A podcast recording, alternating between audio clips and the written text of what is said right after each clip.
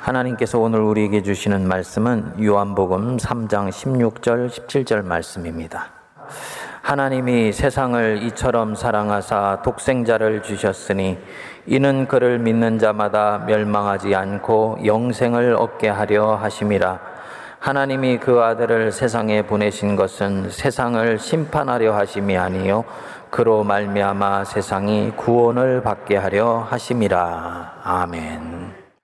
제가 전도사 시절에 청년부를 섬길 때의 이야기입니다. 한 청년이 있었습니다. 교회를 다니기 시작한 지 얼마 안 된 청년인데 인생의 목적을 찾지 못하고 몸부림치는 중에 교회 와서 예수님 안에서 인생의 길을 발견할 수 있을까 하여서 교회를 다니는 청년이었습니다. 근데 이 청년이 어느 날 그러더라고요. 전도사님 교회 나오니까 좋은 말씀도 듣고 좋은 친구들 만나고 그래서 다 감사합니다. 그런데 힘든 때가 있습니다. 그래요. 뭔데? 그랬더니 다른 청년들이 저한테 형제님 사랑합니다. 라고 말을 하면 저는 진짜 힘듭니다. 그러는 거예요. 저는 다른 사람들한테 사랑합니다. 라고 말을 하지를 못해요. 그리고요, 찬양 시간에 상대방에게 이렇게 손 올리고 축복한다고 그러면 몸둘 바를 모르겠습니다. 그러는 거예요. 찬양 시간에 좀 상대방에게 손 올리고 축복해 주는 거 안 하면 안 됩니까? 그래. 그게 힘들어. 그랬더니 예, 특히요. 저는 당신이 사랑받기 위해 태어난 사람 이 찬양을 부르면 아, 도대체 제 몸을 어떻게 간호해야 될지를 모르겠습니다. 제가 아니 사랑한다는데 왜 힘드니? 그랬더니 저는 제가 정말 사랑받고 있는지 잘 모르겠어요. 전도사님, 저 사는 게 힘듭니다. 그러더라고요. 여러분 어떠신지요? 내가 누군가에게 지속적으로 사랑받으면서 지금 이 삶을 살아가고 있다. 확신하십니까? 사실 사랑이라는 것이 다 이 받은 만큼 흘려보내는 것 아닙니까? 이런 사랑을 내가 받고 있다는 것 알기 때문에 이제는 자기의 인생을 사랑하기도 하고 내 자신과 다른 사람을 품고 사랑할 수도 있는 것이거든요. 내 많은 경우들이 의외로 나는 사랑받고 살아가고 있다. 자신있게 말을 못 하더라고요. 사실 이런 청년들과 유사한 세상을 우리도 경험하면서 살아가고 있지요. 나 사는 게 힘들다. 세상은 냉랭하고 싸늘합니다. 내가 가지고 있는 이 가슴의 작은 모닥불로는 세상을 녹이기는 커녕 오히려 꽁꽁 얼어버릴 것 같다. 하루하루 긴장하면서 살아갑니다. 이 외줄에서 언제 떨어질지 몰라서 늘 마음 한켠이 곤두박질 치죠. 생의 무게감은 늘 만만치를 않고요. 그래서 여기에 가면 역할의 가면을 쓰고 이 가면 쓰고 저 가면 쓰면서 살아가지만 마음 한 곳에는 이게 내 영혼의 진실이 아닌데 하는 마음이 떠나지를 않습니다. 은퇴하면 좀 편할 수 있을까 생각하지만 그것도 아니에요. 은퇴하면 또 다른 짐이 기다리고 있으니까 건강의 짐, 경제의 짐, 불확실한 미래의 짐이 우리를 기다립니다. 평균 수명이 요즘 연장되어 가는 것이 연세 많으신 분들에게는 굉장히 부담감이라고 그럽니다. 그도 그럴 것이 한참 열심히 일하면서도 내가 지금 은퇴 이후에 큰 걱정 없이 살 수 있는 준비를 잘하고 있는가 스스로에게 물어보면 자신이 없는 거예요. 다 우리는 무엇인가에 이렇게 쫓기면서 걸음걸음을 걸어가고 있습니다. 여러분, 우리는 사실 모두가 다 풍성하고 아름다운 삶을 살기를 바랍니다. 자기 인생이 꽃을 피우며 살아가기를 원해요. 그리고 이 바람은 정당한 것입니다. 하나님이 우리에게 말씀하셨지요. 생육하고 번성하며 땅에 충만해라. 이건 하나님이 우리에게 번영할 수 있는 권리를 주시고 행복을 누릴 수 있는 권리를 주셨다는 것을 말합니다. 창조주가 주신 은총이지요. 그런데 이 권리를 세상에 시달리면서 살아가느라고 누리지를 못하고 꽃을 피우지를 못하는 거예요. 그래서 늘 마음 한켠에는 인생에 이게 전부가 아닐 것 같은데 하는 마음이 떠나지를 않습니다. 당연히 홀로 있을 때 이 사람의 마음 속에는 찬바람이 스쳐 지나갑니다. 성경에 이런 사람이 한 사람 나오는데 바로 이 요한복음 3장 앞부분에 나오는 관원 니고데모입니다. 바리새인이었으니까 당시로 치면 종교 귀족이지요. 유대인의 지도자라 하고 1절에는 얘기했습니다만 정확하게 얘기하면 공의회 의원입니다. 오늘로 치면은 입법권을 가지고 있는 국회의원격에다가 거기에다가 사람을 재판할 수 있는 사법권까지 같이 가지고 있었습니다. 그러니까 명예와 권력과 지성을 함께 가지고 있는 사람이죠. 당연히 물질은 쓸 만큼은 넉넉히 가지고 있는 사람이었습니다. 그런 사람이 지금 이스라엘 저 변방에서 온 별 볼 일 없는 예수님을 찾아온 것입니다. 사회적으로 보면 예수님이 이 사람을 찾아가야지 이런 고위직에 있는 사람이 예수님을 찾아올 이유가 없는 것이지요. 더군다나 이제 이 요한복음 3장 무렵에 오면 예수님에게는 안 좋은 소문이 돌아다니고 있습니다. 그 갈릴리세 온 사람, 그 나쁜 사상을 퍼뜨리고 나쁜 신앙을 전하고 다닌데 이런 소문이 이 바리새인들 사이에 퍼져나가고 있었습니다. 그런데 지금 이 예수님을 찾아온 것입니다. 언제 왔는가 보니까 2절에 보면 밤에 예수께 왔다 그랬습니다. 다른 사람 눈에 뜨이지 않게 살짝 예수님 보러 온 거예요. 왜인가는 우리가 알고 있습니다. 혼자 있으면 이 가슴 속에 솔바람이 부는데 이 바람의 실체를 알지를 못하겠고 인생에 대해서 진정 만족감이 없고 뭔가 빠져 있는 것 같은데 도대체 어디서부터 이 문제를 해결해야 될지를 알지 못하는 거지요.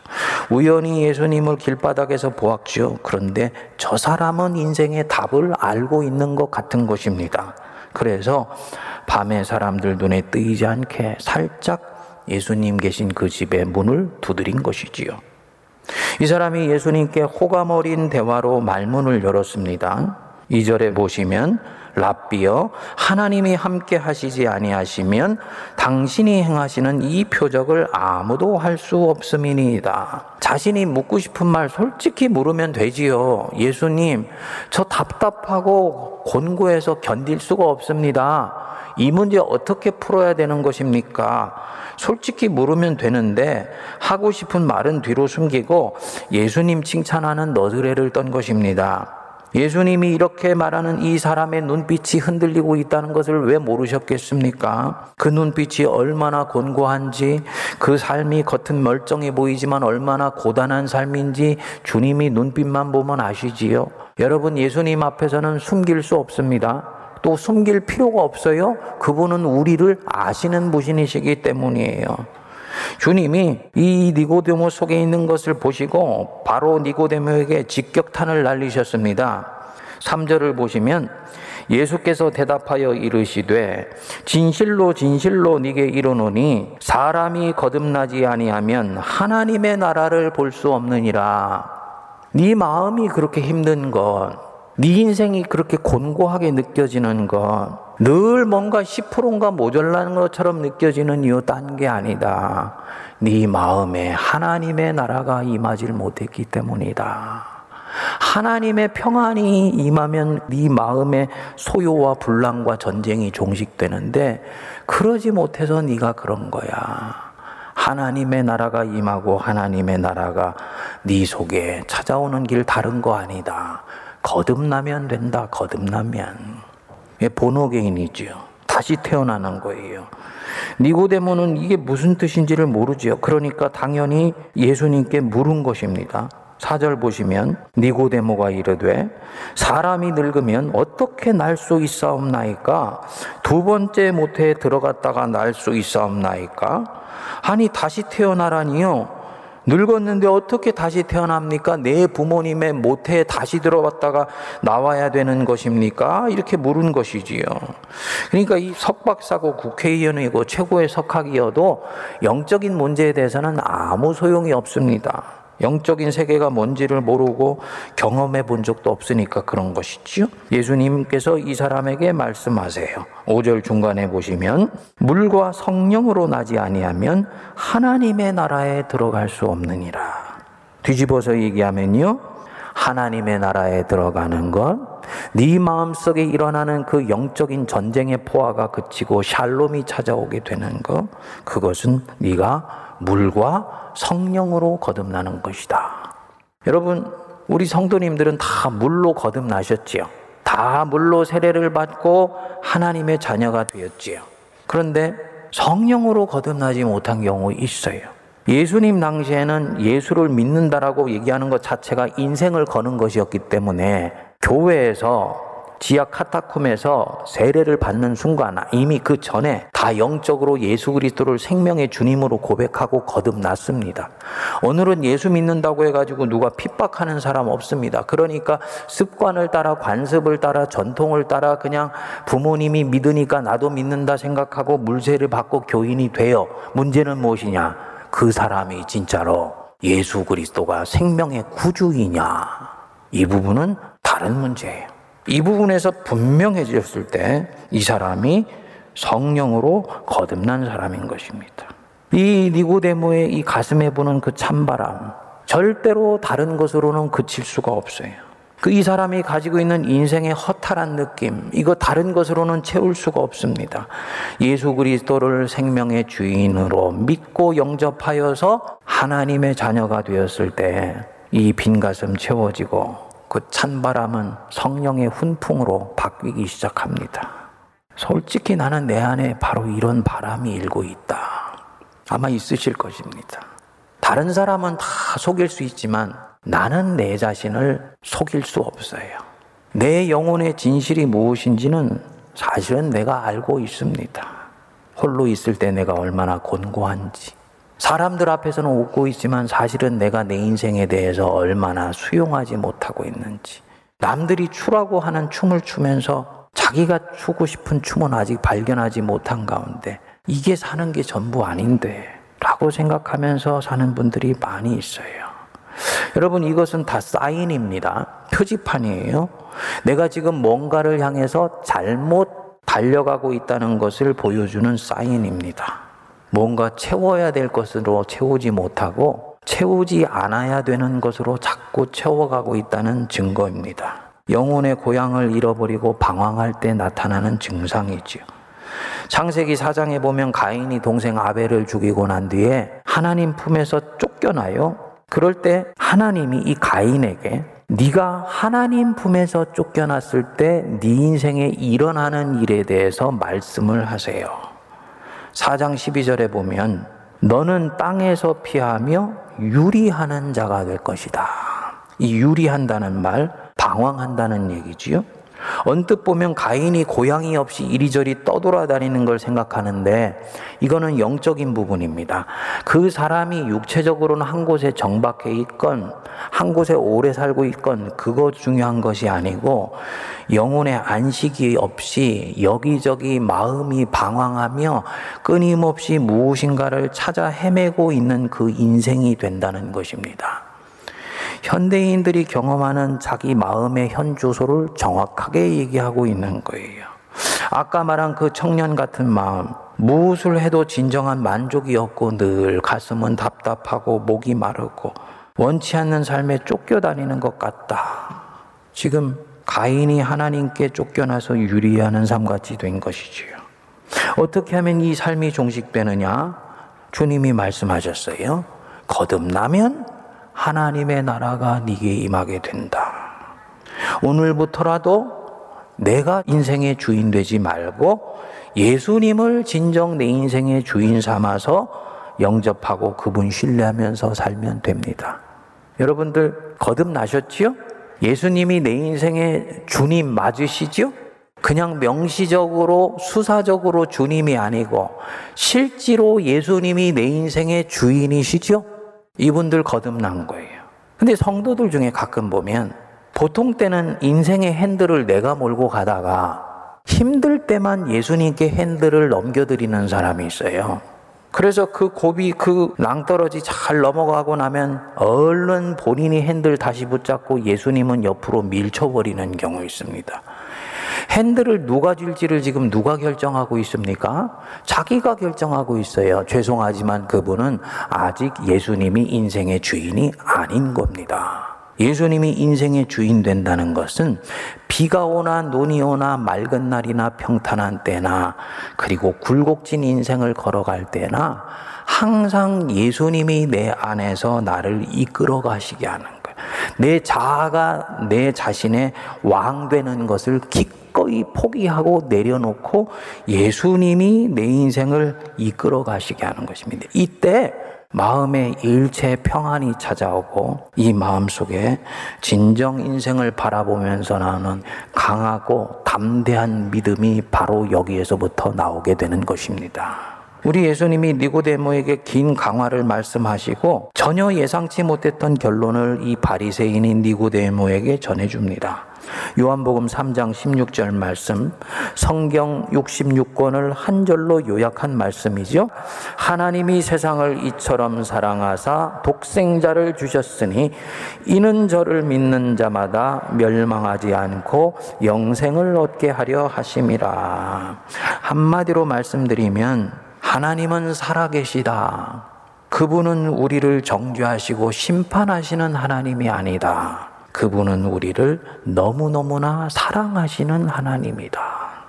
하나님은 나를 사랑하시고 나는 사랑받고 있는 자라는 것을 환기시켜 주시는 거지요. 우리가 주목할 대목은 하나님이 세상을 이처럼 사랑하신다. 여기 세상이라는 것은 세상과 그 속에 살고 있는 사람, 나를 얘기하는 거지. 이처럼 사랑하신다. 이처럼이 무엇입니까? 하나밖에 없는 아들을 세상에 내어주어서 십자가에 매달려 죽게 하시고 그 구속의 피로 내 인생을 용서하시고 나를 하나님 자녀로 삼아 주실 만큼 사랑하신다는 거예요. 니고데모가 바리새인으로서 알았던 하나님 두려운 하나님입니다. 심판하시는 하나님이에요. 잘한 자에게는 상을 주시지만 율법을 어긴 사람에게는 벌을 내리시는 하나님입니다. 그렇기 때문에 이분 앞에서 살아가는 인생은 늘 외줄타기 하는 것처럼 이쪽에서 저쪽으로 건너가는 인생이에요. 아홉 가지를 잘하더라도 한 가지만 잘못하면 그 외줄에서 떨어지는 인생이죠. 그러니까 항상 긴장하고 불안하고 두려움이 떠나지를 않습니다.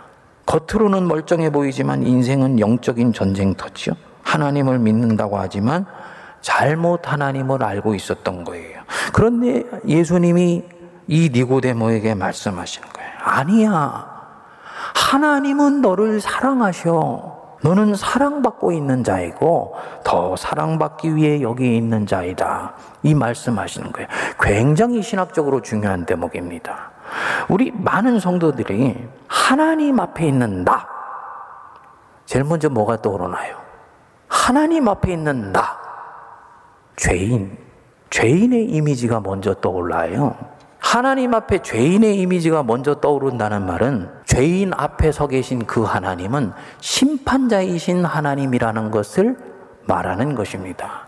지금 주님이 그런 우리가 가지고 있는 이미지를 역전시켜 주시는 거예요. 아니야. 너 죄인이지만 더 본질적으로는 너의 존재는 하나님이 사랑하시는 자이다라는. 하나님은 심판하시는 하나님이 아니시고 너를 품고 사랑해 주시는 하나님이시다. 그래서 나중에 요한일서 4장 8절에 가면 그분은 사랑이시다. 라는 혁명적인 선언이 나오게 되는 거지요.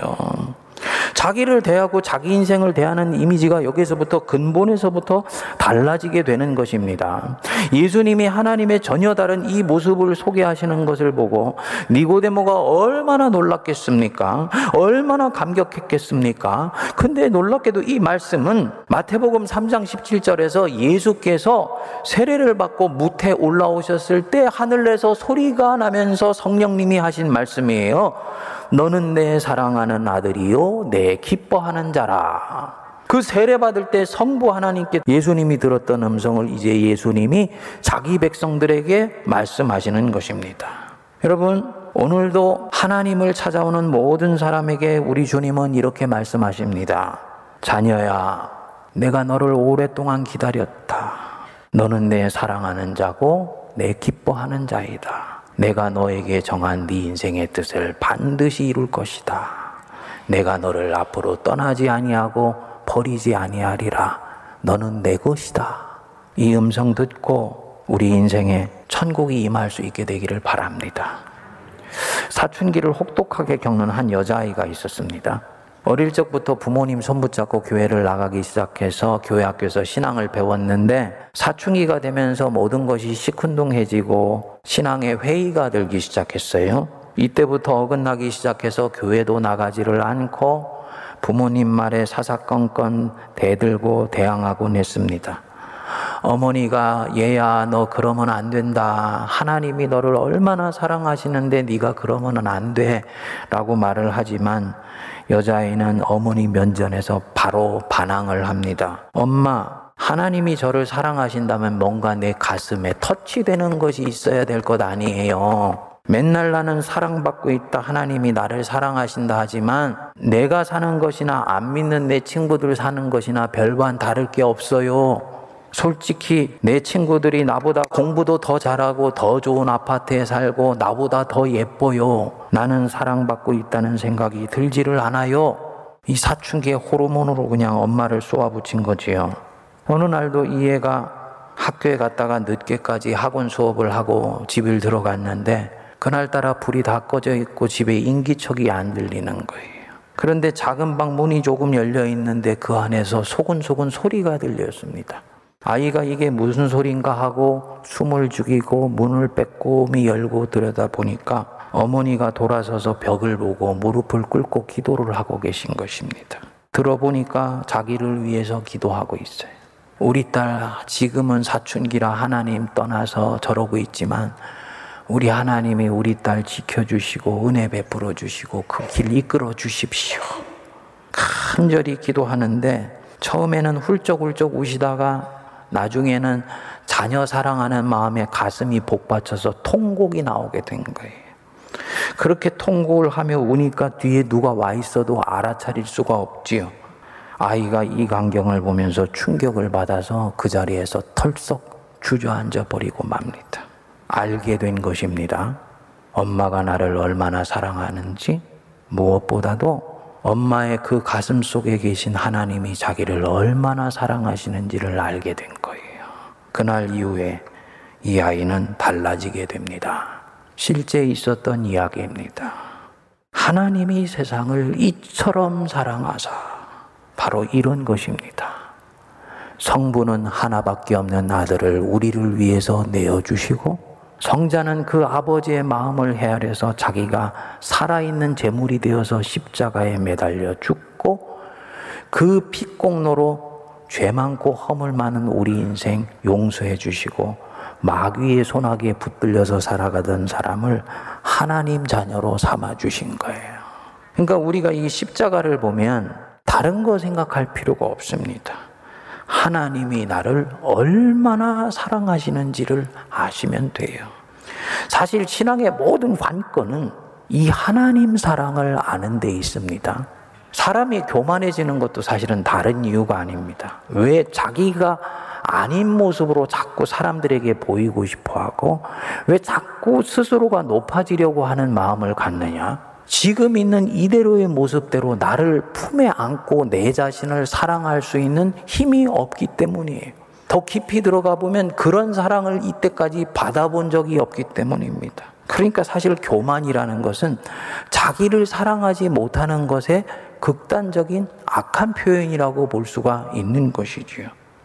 사랑받고 있으면 달라져요. 자족할 수 있습니다. 사도 바울처럼 높은 데도 처할 줄 알고 낮은 데도 처할 줄 알아 내가 일체의 비결을 배웠노라 나는 모든 것을 할 수 있느라 이런 자리에 갈 수가 있는 것입니다. 제가 아까 서두에 말했던 그 청년, 저와 대화를 나눈 후 2년이 채 지나지 않아서 예수님을 영접했습니다. 자기가 얼마나 하나님께 사랑받고 있는 자인지, 하나님이 자기를 얼마나 사랑하시는지 알게 되었어요. 감사한 것이요. 그것을 알게 돼서부터 자기 생을 사랑하기 시작하더라고요. 그리고는 자기가 그토록 느끼하게 느꼈던 그 눈빛으로 다른 형제에게 형제님 사랑합니다. 이러더라고요. 더 놀라운 것이 이제는 눈물까지 흘리면서 당신은 사랑받기 위해 태어난 사람이라는 이 노래를 청년부 안에서 부르더라고요. 사랑이라는 것이 얼마나 위대한 것인지를 알게 됐습니다. 사랑하는 여러분, 저와 여러분들은 이 세상 속에 고아로 던져지지 않았다는 건 믿으시기 바랍니다. 세상은 때때로 우리를 쌀쌀맞게 대합니다. 내가 다니는 직장에 있는 상사와 동료들은 때때로 나를 값어치 없게 대합니다. 그것 때문에 때로는 나 자신도 나 스스로에 대한 존엄성과 가치를 의심하기도 합니다. 그렇지만 나는 누가 뭐라 그래도 하나님 눈 안에 있는 자고 그분의 사랑이 꽂혀 있는 사람이라는 것을 믿으시기 바랍니다. 택함 받았다라는 것은 바로 그거예요. 바닷가에 있는 수없이 많은 모래알 같은 인생 중에서 하나님이 택하셨어요. 사랑하시려고 택해 주신 거예요. 왜 나 같은 사람을 사랑하시는지는 알 수 없지만 하나님은 나를 이제 사랑하시려고 택하셨어요. 그렇게 해서 택하셨기 때문에 주님은 내가 주님 손 놓칠지라도 내 인생 주님 앞에 가는 날까지 절대로 내 인생을 놓치지 아니하십니다. 끝까지 사랑해 주세요. 견인의 은총이라고 얘기를 하는 거죠. 그리고 바로 이 사랑이 나로 하여금 이 거친 세상을 이기게 만들어 줍니다. 로마서 8장 35절은 말씀합니다. 누가 우리를 그리스도의 사랑에서 끊으리요? 환난이나 곤고나 박해나 기근이나 적신이나 위험이나 칼이랴? 37절 그러나 이 모든 일에 우리를 사랑하시는 이로 말미암아 우리가 넉넉히 이기느니라. 하나님 사랑 때문에 우리는 결국은 이기게 되어 있다는 거지요. 내 스스로는 이 세상 승리할 수 없는데 나를 이끌어 주시는 이 신비한 보이지 않는 은혜의 손길에 의해서 나는 결국 승리하게 되어 있다는 거예요. 여러분, 오늘 바로 이 놀라운 은혜의 말씀을 성령의 인도하심 속에서 들을 수 있게 되기를 바랍니다. 내 자녀야, 내가 너를 사랑한다. 내가 너를 기뻐한다. 내가 너를 기대한다. 내가 네 인생에 정한 것들을 이룰 것이고 내가 그것을 이루기까지 너를 떠나지 않으며 버리지 아니하리라. 이 음성으로 힘을 얻고 우리 인생이 다시 천국으로 순화하지는 복된 삶이 되기를 바랍니다. 기도하겠습니다. 하나님, 흙으로 만들어진 연약한 인생들이여. 죄를 뒤집어 쓰고 살며 죄 안에서 살며 죄를 먹고 살고 그래서 내가 죄인지 죄가 나인지 구별할 수 없는 자들임에도 우리를 죄인이라 부르지 아니하시고 사랑하는 자라고 말해 주시니 참으로 감사합니다. 그 사랑 마음껏 머금게 하여 주셔서 이 겨울 왕국 같은 세상 한복판에 얼어붙은 인생으로 살지 않게 하여 주시고 오히려 성령의 훈풍을 불게 하는 하나님의 사람으로 살아 승리하게 하여 주옵소서 예수님 이름으로 기도하옵나이다. 아멘.